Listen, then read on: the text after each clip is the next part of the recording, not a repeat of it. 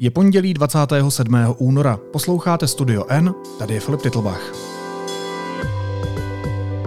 Dnes o tom, proč se v Americe tolik střílí do lidí.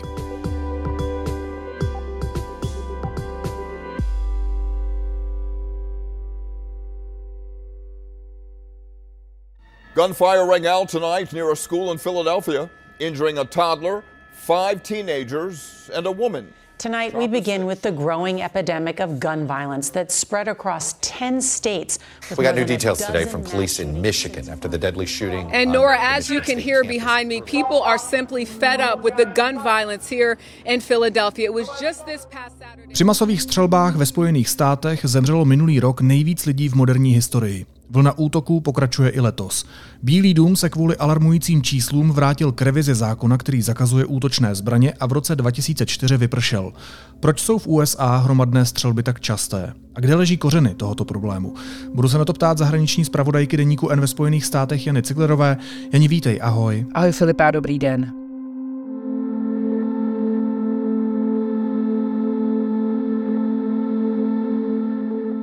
Mladý muž na Floridě zastřelil novináře, devítiletou dívku a její matku. Dalšího člověka postřelil.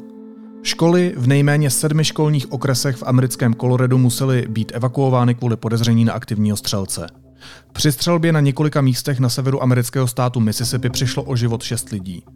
V nákupním středisku v americkém El Pasu útočník zastřelil jednoho člověka a další tři zranil. Noční střelba na univerzitě v Michiganu, po kterém zůstali tři mrtví a sedm zraněných, je letos 50. hromadnou střelbou v USA. Tímto tempem bude na konci roku přes 620 útoků, při kterých zemřou nebo budou postřeleni čtyři lidé, případně víc. Američané se připomínají pětileté výročí od jednoho z nejhorších školních masakrů, při kterém bývalý spolužák ve floridském gymnáziu zastřelil 14 studentů a tři učitele. Jen tohle jsou zprávy jenom za poslední měsíc na našem webu.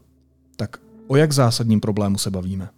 Já jsem právě čekala, kde ještě začneš vyjmenovávat tu Kalifornii, protože tam během jednoho týdne byly dvě takové hromadný, velký, významný ale střelby, ale uznám, že to bylo v lednu, takže jestli se vzal jenom únor, tak, tak myslím, že tohle to jsou ty věci, o kterých jsme psali my, to nejsou zdaleka všechny věci.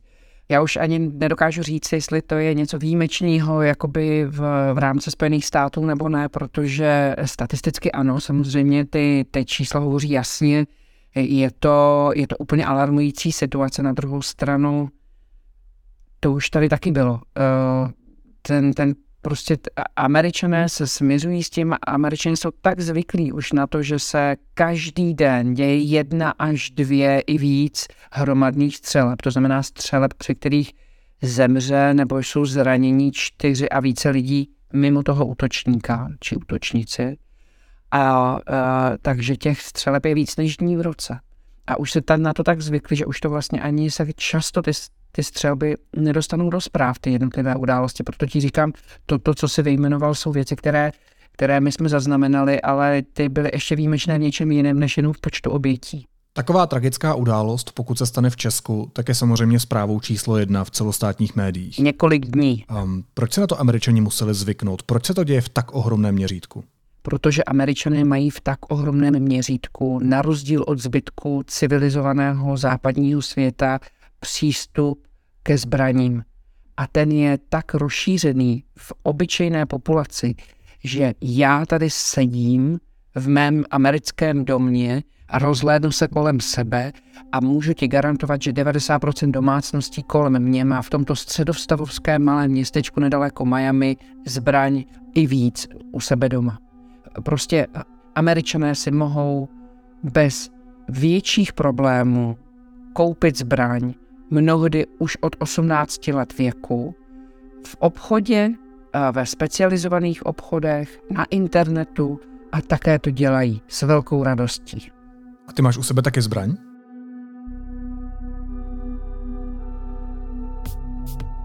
Protože já si umím představit, že akce vyvolává reakci. To znamená, že kdybych věděl, že mý sousedí mají všichni zbraně, no tak si asi taky jednu pořídím, abych se nemusel bát.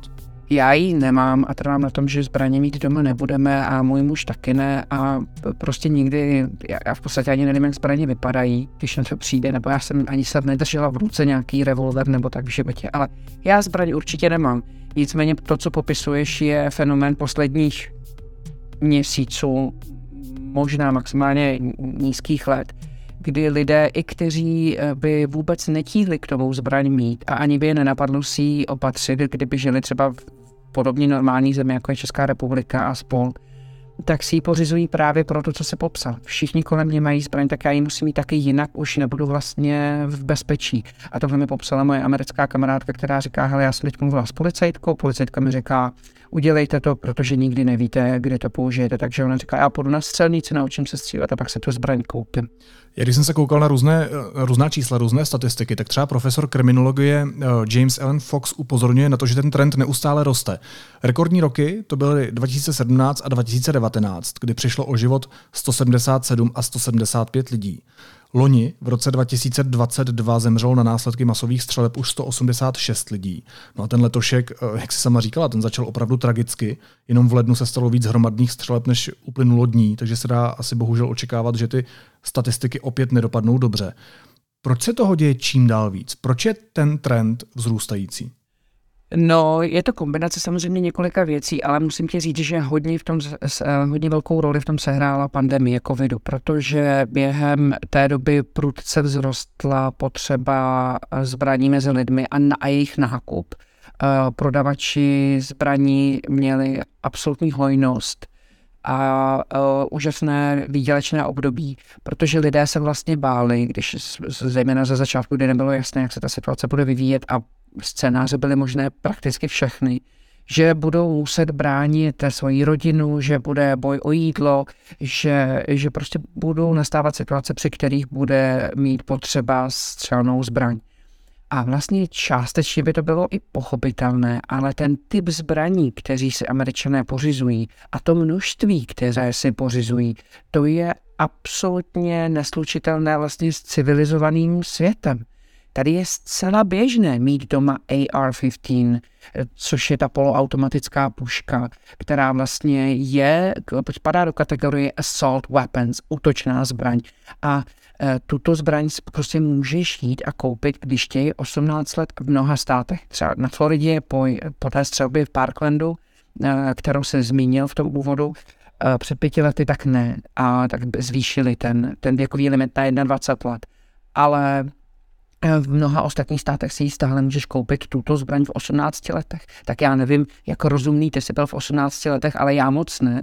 A to jsem ještě holka, která která vlastně je v 18 letech o něco moudřejší než 18-letý kluk. Sorry za ten genderový stereotyp. No to tak je. Eh, když se ale mluvila o těch číslech, tak já jsem se zase koukal na čísla. Na každých 100 lidí připadá ve Spojených státech 120 zbraní, to je neuvěřitelné číslo. Ale řekni mi, co bych musel, teda kdybych teď žil v Americe, tak co všechno bych musel splnit? Co všechno bych musel udělat pro to, abych se dostal ke zbrani? Co potřebuješ, aby si si mohl eh, koupit zbraň? Tak konkrétně tady na Floridě. Eh, v první řadě ti musí být na rozdíl od jiných států 21 let. To je v pořádku, to mi je. Teda bylo. pak, by si, pak bys musel být uh, floridským rezidentem, to znamená, já si například nemůžu koupit zbraň, co ty? No já asi taky ne, tak to bych asi musel požádat o občanství. Eh, rezidence není občanství, rezidence je, že tady máš adresu a platíš daně. Tak to se dá zařídit, ne? Jo, určitě. Určitě spousta cizinců si tady může koupit zbraň, protože platí daně. Já jako novinářka mám novinářský výzum a vlastně tady nesmím platit daně, nesmím tady nic vydělávat. Tak, nepotřebuješ uh, na Floridě žádný, nepotřebuješ nějakou licenci nebo něco takového. Nepotřebuješ jediný, co ještě tě čeká, jsou tři dny, musíš počkat. A to proto, aby si nešel jako ve vzteku, prostě tak a teď ti tady, to tady postřílim, tak tak uh, musíš počkat. Jo, takže tři dny na uklidnění teda? Přesně tak, aby to nebylo jako v reakci. A um, ani tě nějak ne, neomezuje počet zbraní, můžeš si koupit třeba 10. A to, co on, ten obchodník musí udělat, je udělat ti takzvaný background check, to znamená projet tvoje jméno a tvoje údaje databázemi, jestli nemáš jestli nemáš nějaké psychické problémy nebo jestli jsi nebyl vězněný. Tak v tom případě by si neměl, nemohl si koupit zbraň. Mm-hmm, ne, nebyl jsem ve vězení. No tak vidíš to. No, tak stačí ti zaplatit jeden rok daní tady na Floridě a už se můžeš koupit. A můžeš si koupit, co chceš. Wow. Mě by zajímalo, proč to tak je. V čem je ta Amerika tak specifická? Jak je možné, že z těch demokratických států není schopná těm tragédiím, těm masovým vraždám efektivně zabránit? Udělat nějakou regulaci, která by tomu prostě zabránila. A já se prostě nemohl jen tak přestěhovat na Floridu a začít po třech dnech střílet. Já ti něco řeknu.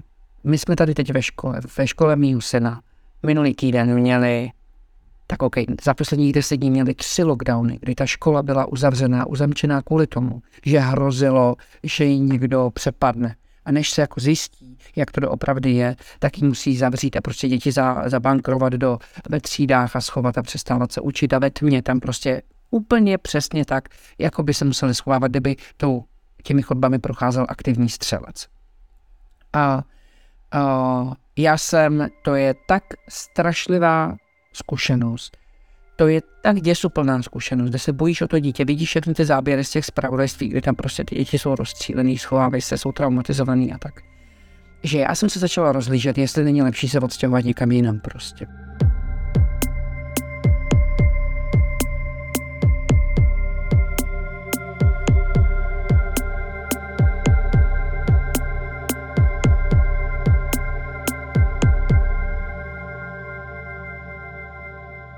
Protože Florida je republikánský stát, tady je republikánský guvernér, který v uh, nedávné uh, době uh, rozhodl, že přijme zákon a ten taky přijme, protože máme republikánskou supermajoritu tady, který umožňuje takzvaný open carry, to znamená, že všichni lidi bez jakýkoliv dalšího výcviku a speciální licence můžou nosit veřejně tu zbraň, to znamená ten kolt máš připnutý tak, že vši, chodíš tady kolem zbraní a to. A ještě to víc to bude zvyšovat tu vizuální přítomnost prostě prezence těch zbraní.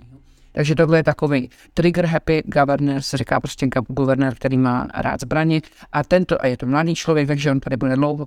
Čili prostě tady ta budoucnost Floridy je republikánská, je prozbraňová, jo a ještě jsou takové oblasti, kde prostě, která je ještě, ještě více republikánská než ostatní, takže i ty rodiče tady prostě velmi pravděpodobně zbraně doma mají, takže je vyšší pravděpodobnost, že nějaký kluk nebo holka přijdou do školy a prostě tu zbraň přinesou, budou naštvaný, můžou to tam postřílet. Nechci, nechci se do této situace dostat. Začínám se rozlížet, jestli není dobrý se přestěhovat do nějakého jiného státu. Samozřejmě demokraty vedeného státu. Takže se podívám na situaci například ve státu New York, který se minulý rok pokusil zakázat nošení, volné nošení zbraní pro kohokoliv, kdo není profesionál a nepotřebuje to k výkonu práce, policista, kdokoliv jiný. Jo? Ta republikánská menšina tam a prozbrojeřský aktivisté podali tu, eh, ten zákon k ústavnímu soudu a ten ho zakázal. Ten, toto, tento nárok nebo toto žádost New Yorkčanů, občanů státu New York, smetl ze stolu, protože řekl, že to je v rozporu s ústavou. A ta ústava má takzvaný druhý dodatek ústavy, který zaručuje ti právo na to, že se můžeš bránit. Takže ta situace tady je beznadějná. Beznadějná.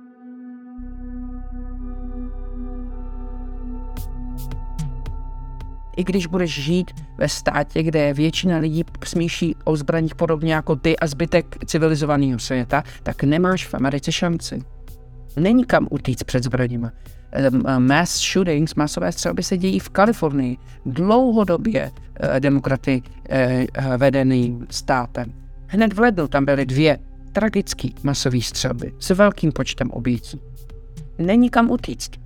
No a co kvůli tomu musí dělat školy? Jak připravujete svoje studenty, žáky, učitele na případný masový útok? Jak dělají preventivní akce? Protože předpokládám, že k tomu, že ta akce opět vyvolává reakci, že ty školy se přece musí nějak obrnit proti tomu. Přesně tak. A víš, jak je to strašný? Eh, moje děti přijdou v šesti letech, mi přijde malý Alex ze školy a říká, mami, je, my jsme se učili, eh, jak máme zalehnout, když přijde active shooter. A teď ještě si neuvědomuje, že to je uh, ten kontext té situace a to šestiletý dítě, já se to tam nechám předvíst, protože mám úplně sevřený žaludek a to šestiletý dítě ti předvádí, že si lehne, že si klekne na, na kolínka a hlavičkou se tak jako stulí, jako kdyby dělal aby mu prostě nebyla ta hlava vidět. Eh, říkáme, že musí být potichu. Teď mi vypráví o tom, jak jeden ten Pedro tam prostě se uh, začal mluvit. Mami, to se nesmí, když je, když je cold red um, školy každý měsíc dělají drily, takzvané drily, uh, to znamená výcviky, vlastně tréninky těchto situací, um, kdy jsou kdy se vlastně natrénují, jak by se to dělo a v případě, že by ten active shooter tam byl. A proto, když vidíš ty situace třeba na videu, když studenti, když skutečně mají v nějakých školách aktivní střelce a ti studenti to natáčejí, tak vidíš, že oni už to umějí. Prostě 18-leté děti, 15-leté děti, 6-leté děti už dneska vědí, co mají v Americe dělat, když do jejich třídy přijde někdo prostě s automatickou poloautomatickou puškou a začne do nich střílet. Je to, je to děsivý, je to součástí té reality. A a ty školy se tomu brání e, různými bezpečnostními opatřeními, například, že mají ty um, takový ty skenery jako batohů, jako máš e, na letišti, nebo mají detektory kovu, ty rámy, jo, ale mohou si to dovolit školy, kde je málo dětí, které jsou bohatý, to znamená v bohatých oblastech, kde vlastně jsou na to ty peníze. Pak se podíváš do školy, jako je Uvalde v Texasu, kde v loni v květnu prostě ten útočník postřílel 18-letý mladík poloautomatickou tuškou, postřílel 19 malých dětí a dvě učitelky k tomu. A bylo to třeba proto, že měli dva vchody do, do budovy té školy. To znamená, další z těch pravidel je mít pouze single point of entry, to znamená jenom jeden vchod, eh, kterým se dá do té školy jít a ten je velmi střežený každá škola má, aspoň tady na Floridě, zase žiju prostě v lepší než chudý oblasti, jo, ale má přiděleného policistu, který tam, nebo policejní vůz, který tam prostě každý ráno, ten tam to vždycky přidělený k té škole, vždycky v té škole je a vždycky hlídkuje buď před školou nebo chodí po škole. No u Valde taky ale mělo. Pár let na Floridě taky měli přidělenýho policistu a nezmluvili nic. Takže ta tendence je další a další opatření. No, eh, Bílý dům, já jsem říkal v úvodu, že Bílý dům se teď vrátil k revizi zákona, který právě zakazuje útočné zbraně a který v roce 2004 vypršel. Co by se podle Bidenovy administrativy tedy mělo změnit a změní? Biden říká, já zakážu útočné zbraně. Jo, to, to jsou ty poloautomatické pušky. Opakoval opakuje to během svého prezidentství, říkal to si v předvolební kampani. Je fakt, že jsou utekly dva roky, a zatím se nic v tomto ohledu nestalo. Nicméně Biden teď to vypadá, že skutečně oznámí, že bude kandidovat a to je vlastně nevýhoda pro tuto situaci, protože on tím pádem bude potřebovat podporu Američanů a prostě část Američanů ho nebude volit právě kvůli tomu, že chce ty zbraně zakázat a NRA, což je National Rifles Association, taková jako mocná zbrojařská lobby, tak oni vynaloží ohromné peníze na to, aby, protože jim jde o hodně, aby v té zemi vlastně podpořili ty prozbraňové síly všemi možnými způsoby. Dezinformacemi, špinavými kampaněmi, uplácením politiků. Jak to jde, tak vlastně udělají, e, pomohou zařídit to, aby tento zákaz neprošel. Ty víš, že situace prostě ve sněmovně kde mají většinu republikáni, sice těsnou, ale většinu. Naopak eh, v, ve, v Senátu mají zase většinu demokraté, sice těsnou, ale většinu. Ale na takovou věc potřebuješ vlastně větší většinu než těch, těch 60 hlasů nebo 60% většinu, aby se takové věci prosadil. Uh, uvidíme, já si myslím, že by, že by to bylo spíš možné prosadit, kdyby Biden nechtěl kandidovat znovu, uh, ale to se asi nestane, takže ani v tomto ohledu nevidím nějaký, nějaký jako blízký posun. Takže zbrojařská lobby, republikáni, to jsou tedy hlavně ti, kteří mají zájem na tom, aby se zbraně neregulovaly a tahle situace se tedy nezlepšovala. Přesně tak, je to takové eh, rozdělení. Demokraté vždycky po každém eh, po každé velké hromadné střelbě slyšíš demokraty říkat, pojďme to zakázat, pojďme to zakázat a slyšíš vždycky naběhnou republikáni a říkají second amendment, druhý dodatek ústavy, neberte nám naše právo. A američané jsou velmi citliví na to, kdyby se cokoliv dělo s ústavou, takže prostě mm, myslím, myslím si, že to nemá šanci projít a budou dělat to, co dělá ta naše škola, další a další ozbrojení. Ze školy máš panceřovanou eh, pevnost prostě, která vlastně eh, s nějakým bezstarostním životem dětí už nemá vůbec nic společného. Já potřebuji asi ještě víc porozumět těm názorům jednotlivých stran. Tak argument pro regulaci střelných zbraní, tak ten se nabízí. Tak hromadí se nám tady těla. Nechceme, aby na ulicích, ve školách a na dalších místech umírali zbytečně lidé, děti a tak dál. Argument té druhé strany, který si teď zmiňovala, je chceme mít právo se bránit, nechceme být omezováni na svobodách, nechceme, aby se měnila ústava. Ale já si říkám, jako, jaké nabízejí tihle odpůrci řešení téhle šílené situace? Jaká je ta jejich strategie v řešení toho, že těch masových střeleb prostě přibývá, že ty školy se musí obrnit? I oni přece mají děti a posílají je do škol, ne? No, ale ta, ta mentální nálada ve Spojených státech je taková, že oni už to nevidí, že to je špatně. Je to jako, jako ta žába, která se vlastně ani neví, že, že už se kolem ní vaří ta voda. Oni nevědí, že mohou žít uh, v zemi, kde se děti nebojí bát, uh, ne, nebojí chodit do školy. Oni teď, teď, když se to tady dělo v té naší škole, spousta rodičů v těch, diskuzních skupinách říkala, a já zavádím homeschooling, já začnu ty děti učit doma. Kamarád, který má jedno dítě tady v americké škole a druhé dítě v Japonsku, jsme se bavili o tom, říkám, proč nepřevezeš syna z Japonska, že by mohly být bráchové spolu. On říká, v Japonsku je to jako bezpečnější. Je to vůbec, jsem, bude dobrý, když vystuduje v japonskou školu a pak sem přijede třeba jako mladý profesionál, ale rozhodně nechce, aby tady studoval, protože tady mu hrozí střelba. Ti američané s tím takto počítají. Mimochodem, ten kamarád má samozřejmě doma hned několik zbraní, který mi to říká. To znamená, on je součástí toho problému, ale nevidí to, že je součástí toho problému. Oni vlastně, republikáni, eh, nevím, eh, třeba Ted Cruz z Texasu je takový velmi velký jako prozbrojařský fanoušek, tak on říká, zpřísníme bezpečnostní opatření. A já si myslím, že to je vlastně další, další jakoby prodloužený biznis toho zbrojařského průmyslu jsou ta bezpečnostní opatření. To znamená, oni vyrábějí jak zbraně, tak ale potom eh, bohatnou i ty firmy, které vyrábějí to, jak se proti těm zbraním eh, bránit. Jo. A proto se řeší důsledek a ne příčina. Přesně tak řeší se důsledek a ne příčina. A já ti jenom ještě chci říct k těm statistikám, protože jsem se k tomu nedostal během těch prvních uh, našich otázek. Ten trend pokračuje. Ono je do dnešního dne je v Americe 92 masových střeleb, to znamená střeleb, při kterých zemřelo nebo bylo zraněno víc než 4 lidí, kromě útočníka. A těch dnů, jestli to správně počítáme, je 56, 58 od začátku roku. Ve Spojených státech je víc zbraní než lidí. Každý člověk tady má, na každého člověka připadá jedna a více zbraní. To prostě, když se rozlídneš, každý kolem tebe má zbraně. Babičky mají zbraně. Maminky prostě v, tady, jak máme ty malovátka prostě v, v autě, tak tam máme takový malý revolverík. Já ne samozřejmě. Jo. Každý tady má zbraň. Kdo jsou ti lidé, kteří vraždí? Dá se v té obecné rovině najít mezi těmi případy nějakou spojitost? Tak samozřejmě, že většina uh, těch, těch útočníků jsou muži, to je první věc. A druhá věc je, že většina, jakoby takový ten typický profil toho pachatele školní střelby je frustrovaný běložský mladík. Jo. Uh, je to jakoby nejčastější typ. Nejsou to všichni, třeba v Uvalde ten kluk byl uh, mladík a byl mu 18 a střílel AR-15, ale nebyl běložský, byl, měl hispánský původ. Jo. Takže někdy se to uh, jako mírně mění, ale většinou je to, bohužel má to takovou, takovýhle jako jednoznačný genderový profil.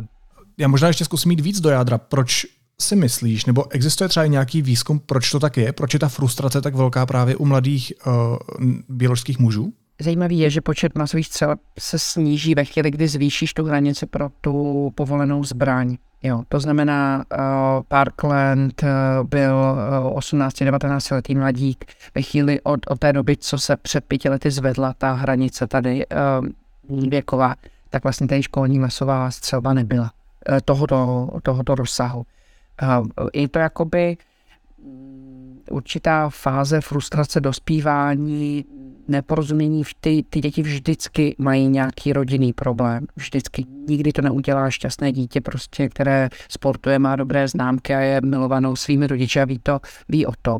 Vždycky to dělá dítě, které je z nějakých prostě uh, horších poměrů. A to neznamená finančně vůbec.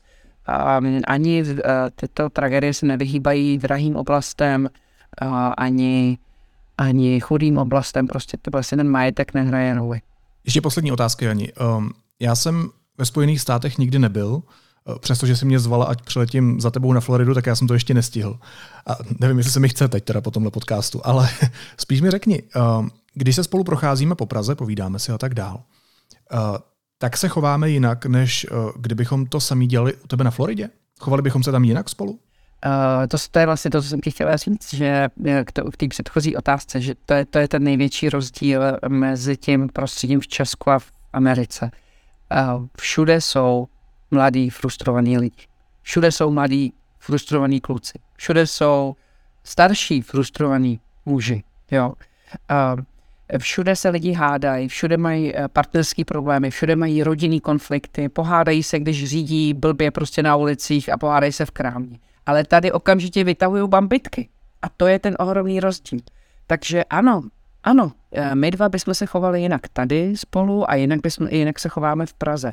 Není absolutně myslitelný, že bych skončila s kamarádkou na víně, jako jsem byla nedávno, když jsem byla při návštěvě v, Prahy, v Praze, v 11 hodin večer a šla pěšky dolů. To prostě tady není myslitelné. E, kromě toho, že ty vzdálenosti jsou ohromné, tak to, to, ta míra toho nebezpečí, které ti hrozí na každém kroku, e, je nesrovnatelná. A projevuje se to úplně všude. Ty se nebudeš hádat s někým v obchodě, protože nevíš, že se nemá bambitko, nezačne střílet, protože ho předtím opustila manželka. Nebo můj muž třeba někdy řídí agresivně, nebo, nebo někdo řídí agresivně vůči němu. A já mu vždycky říkám, vůbec na to nereaguj, protože nevíš, že si nevytáhne prostě pistoli a nezačne po tobě střílet. Je to tady hrozně přítomný. A co je vlastně nejsmutnější je, že my dospělí, i tady v Americe, jsme zažili tu dobu bez toho. Uh, asi takový první velký shooting, mass shooting byl uh, v, ve škole v Columbine uh, v roce 98, tuším, že to bylo. A my, jako my dospělí, ještě víme, jaké to bylo žít bez toho, ale naše děti už ne od, od mala prostě dneska vyrůstají děti, které vlastně jednak čelili těm, museli být vycvičeny na to, na ty přítomnost toho aktivního střelce. A jednak třeba i několik uh, jsou generace dětí, které to zažily. Teď nedávno se střílelo, myslím v lednu nebo v únoru, prostě na přelomu v University of Michigan, na univerzitě v Michiganu. A zemřeli tam tři studenti a tam byla jedna studentka, která zažila už předtím na střední škole masovou střelbu a teď ji zažila znova na, na univerzitě.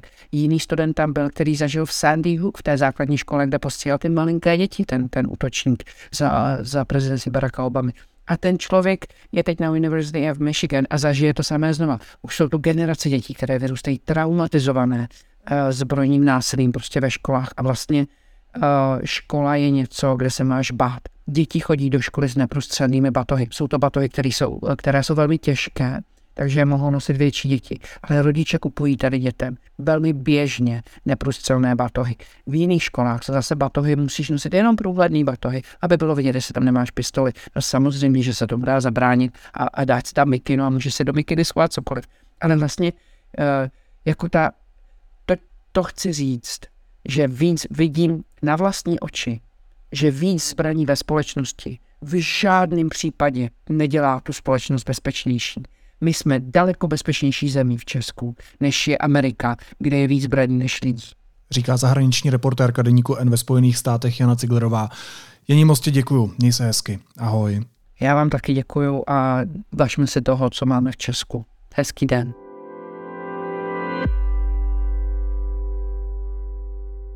Miloš Zeman už brzy nebude prezidentem. V deníku N chceme při té příležitosti vydat dvě výjimečné knihy od Jana Kudláčka a Zdislavy Pokorné. A vy nám s tím teď můžete pomoct. Tím, že si u nás knížky objednáte předem a získat můžete i zvýhodněné předplatné nebo bonusové odměny. Víc na deník n.cz lomeno Zeman. A teď už jsou na řadě zprávy, které by vás dneska neměly minout. Při explozi na běloruském vojenském letišti Mačulišči u Minsku byl nejspíš vážně poškozen ruský výzvědný letoun A-50. Na telegramu to uvedla běloruská skupina Hajun. Podle ní poškození způsobil neidentifikovatelný předmět, který spadl z výšky. Nejméně 10 tisíc lidí podle policie přišlo v Berlíně demonstrovat proti posílání zbraní na Ukrajinu a za zahájení tzv. mírových jednání s Ruskem, uvedla to DPA. Členské státy Evropské unie se dohodly na desátém balíku sankcí vůči Rusku. Zahrnuje i některé dosud nepostižené banky, ruské činitele a propagandisty.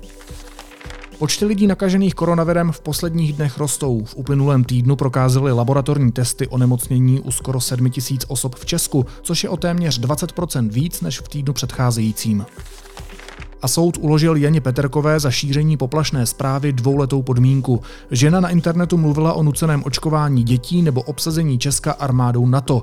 Peterková u hlavního líčení vinu odmítla. Proti rozhodnutí se na místě odvolala.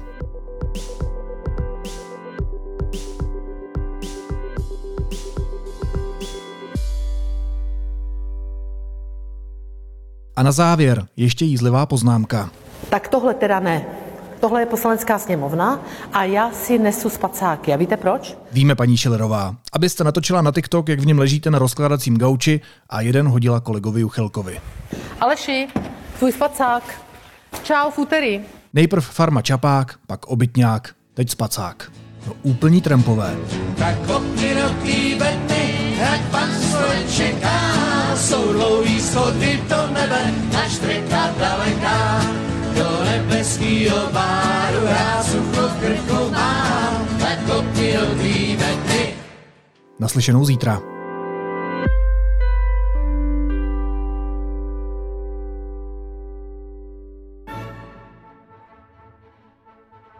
Smetanova Litomyšl, Národní festival s dechberoucím géniem loci. 34 pořadů voní tématem krásných časů Bel Epok. Litomyšl jimi vykvete počátkem letošního léta. Česká filharmonie s Tomášem Netopilem, Otelo, Prodaná nevěsta, Schenbergovi písně z Guré a mnohé další.